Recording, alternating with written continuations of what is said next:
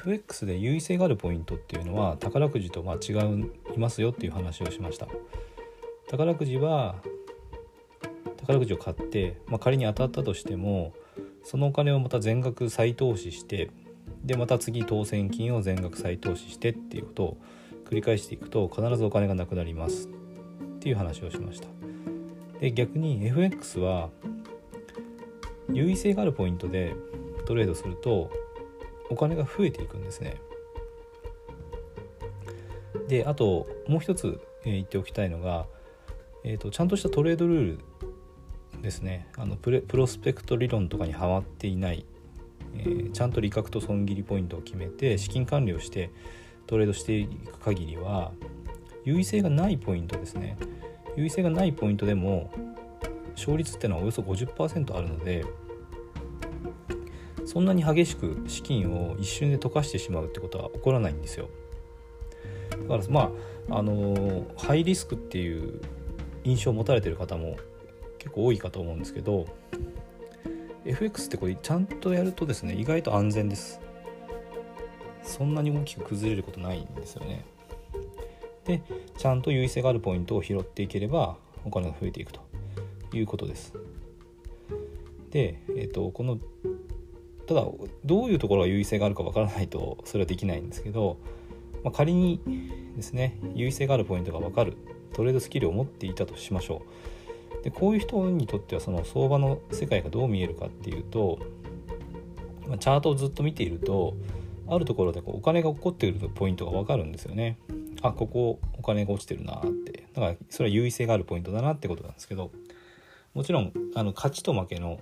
割合でしかあの予測はできないので必ずそこでお金が入るわけじゃないんですけど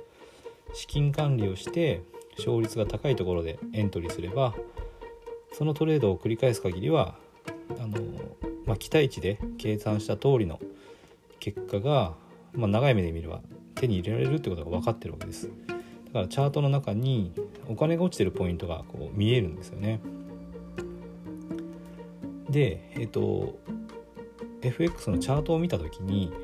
どこでも予測できるエントリーできるってわけじゃないのである程度あのチャートを見てで優位性があるポイントでだけトレードするっていうことが必要です。だからそうですね優位性っていうのはいつも起こってるわけじゃないのでお金がポンってどこでも起こってるわけではないです。だからあの FX って結構待つことが重要なんですよね。ちゃんと優位性があるポイントがチャート上に現れる。そのチャンスを待つんですよ。でこれはあの最初のうちはですね結構張り付いてずっと見てた方がいいいいですね。これスキル向上のためにもなります。あとはあの優位性があるポイントを見極められるようになるためにえっ、ー、とリアルの相場じゃなくて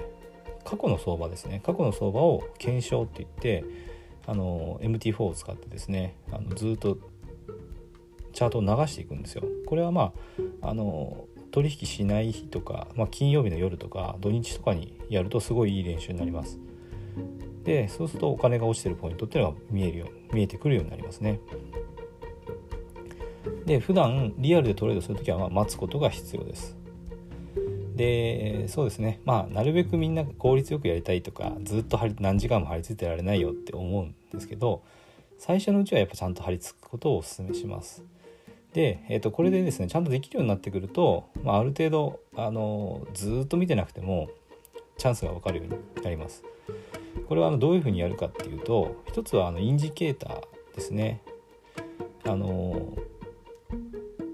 MT4 にインジケーターを設置しておいて、まあ、こういう条件を満たした時に、えー、自分のスマホに通知が来るそんな設定をしておくっていうことができます。そのインジケーターを使うっていうのが一つですね。であともう一つはあのスマホとかにも MT4 入れられますからスマホ版の MT4 をインストールしておいてでえっと時々見るんですね、まあ、例えば5分足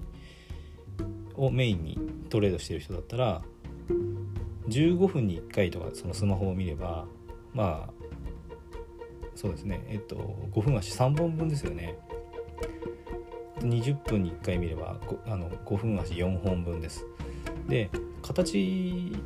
を見てそのお金が落ちてるポイントが判断できるようになってきてどんどんどんどん熟練してくるとあ今はこれトレードできないなっていうのが分かるんですよ。あでもうすぐこれトレード、えー、優位性があるポイントですね。トレードするすべきポイントがもうすぐ来そうだなとかですね。そういうのも分かるようになってくるのであのまあ15分に1回なのか30分に1回なのか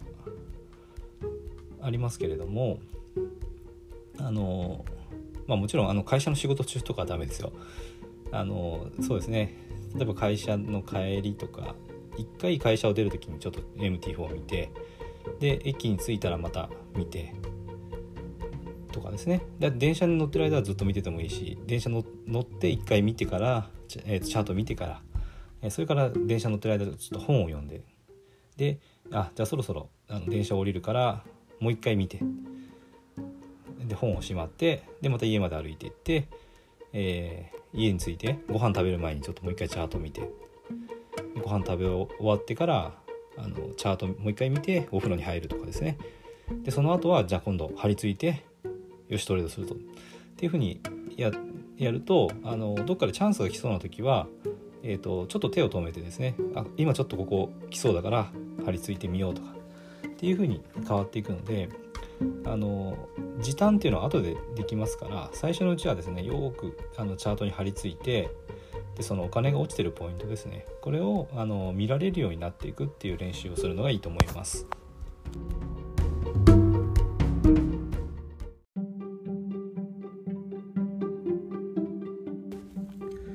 回も最後まで聞いていただいてどうもありがとうございます。チャンネルの説明ページに私がどんな人間なのかを知ってもらえる1分半ほどで読める簡易プロフィールのリンクを貼っています。公式 LINE のリンクも貼ってあります。こちらでは相談も受け付けていますので是非登録してください。サラリーマンが最速で経済的自由を得るには FX と不動産投資を組み合わせるのが最適と考えて投資を行っています。簡単に説明すると FX で少額の資金から複利の力で増やしていきある程度の資金ができたらその資金を使って不動産を良い条件で購入していくという作戦です。私が実際の経験から得た不動産投資と FX に関する役立つ情報を配信していきます。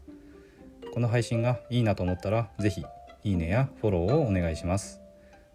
ではまた次の放送でお会いしましょう。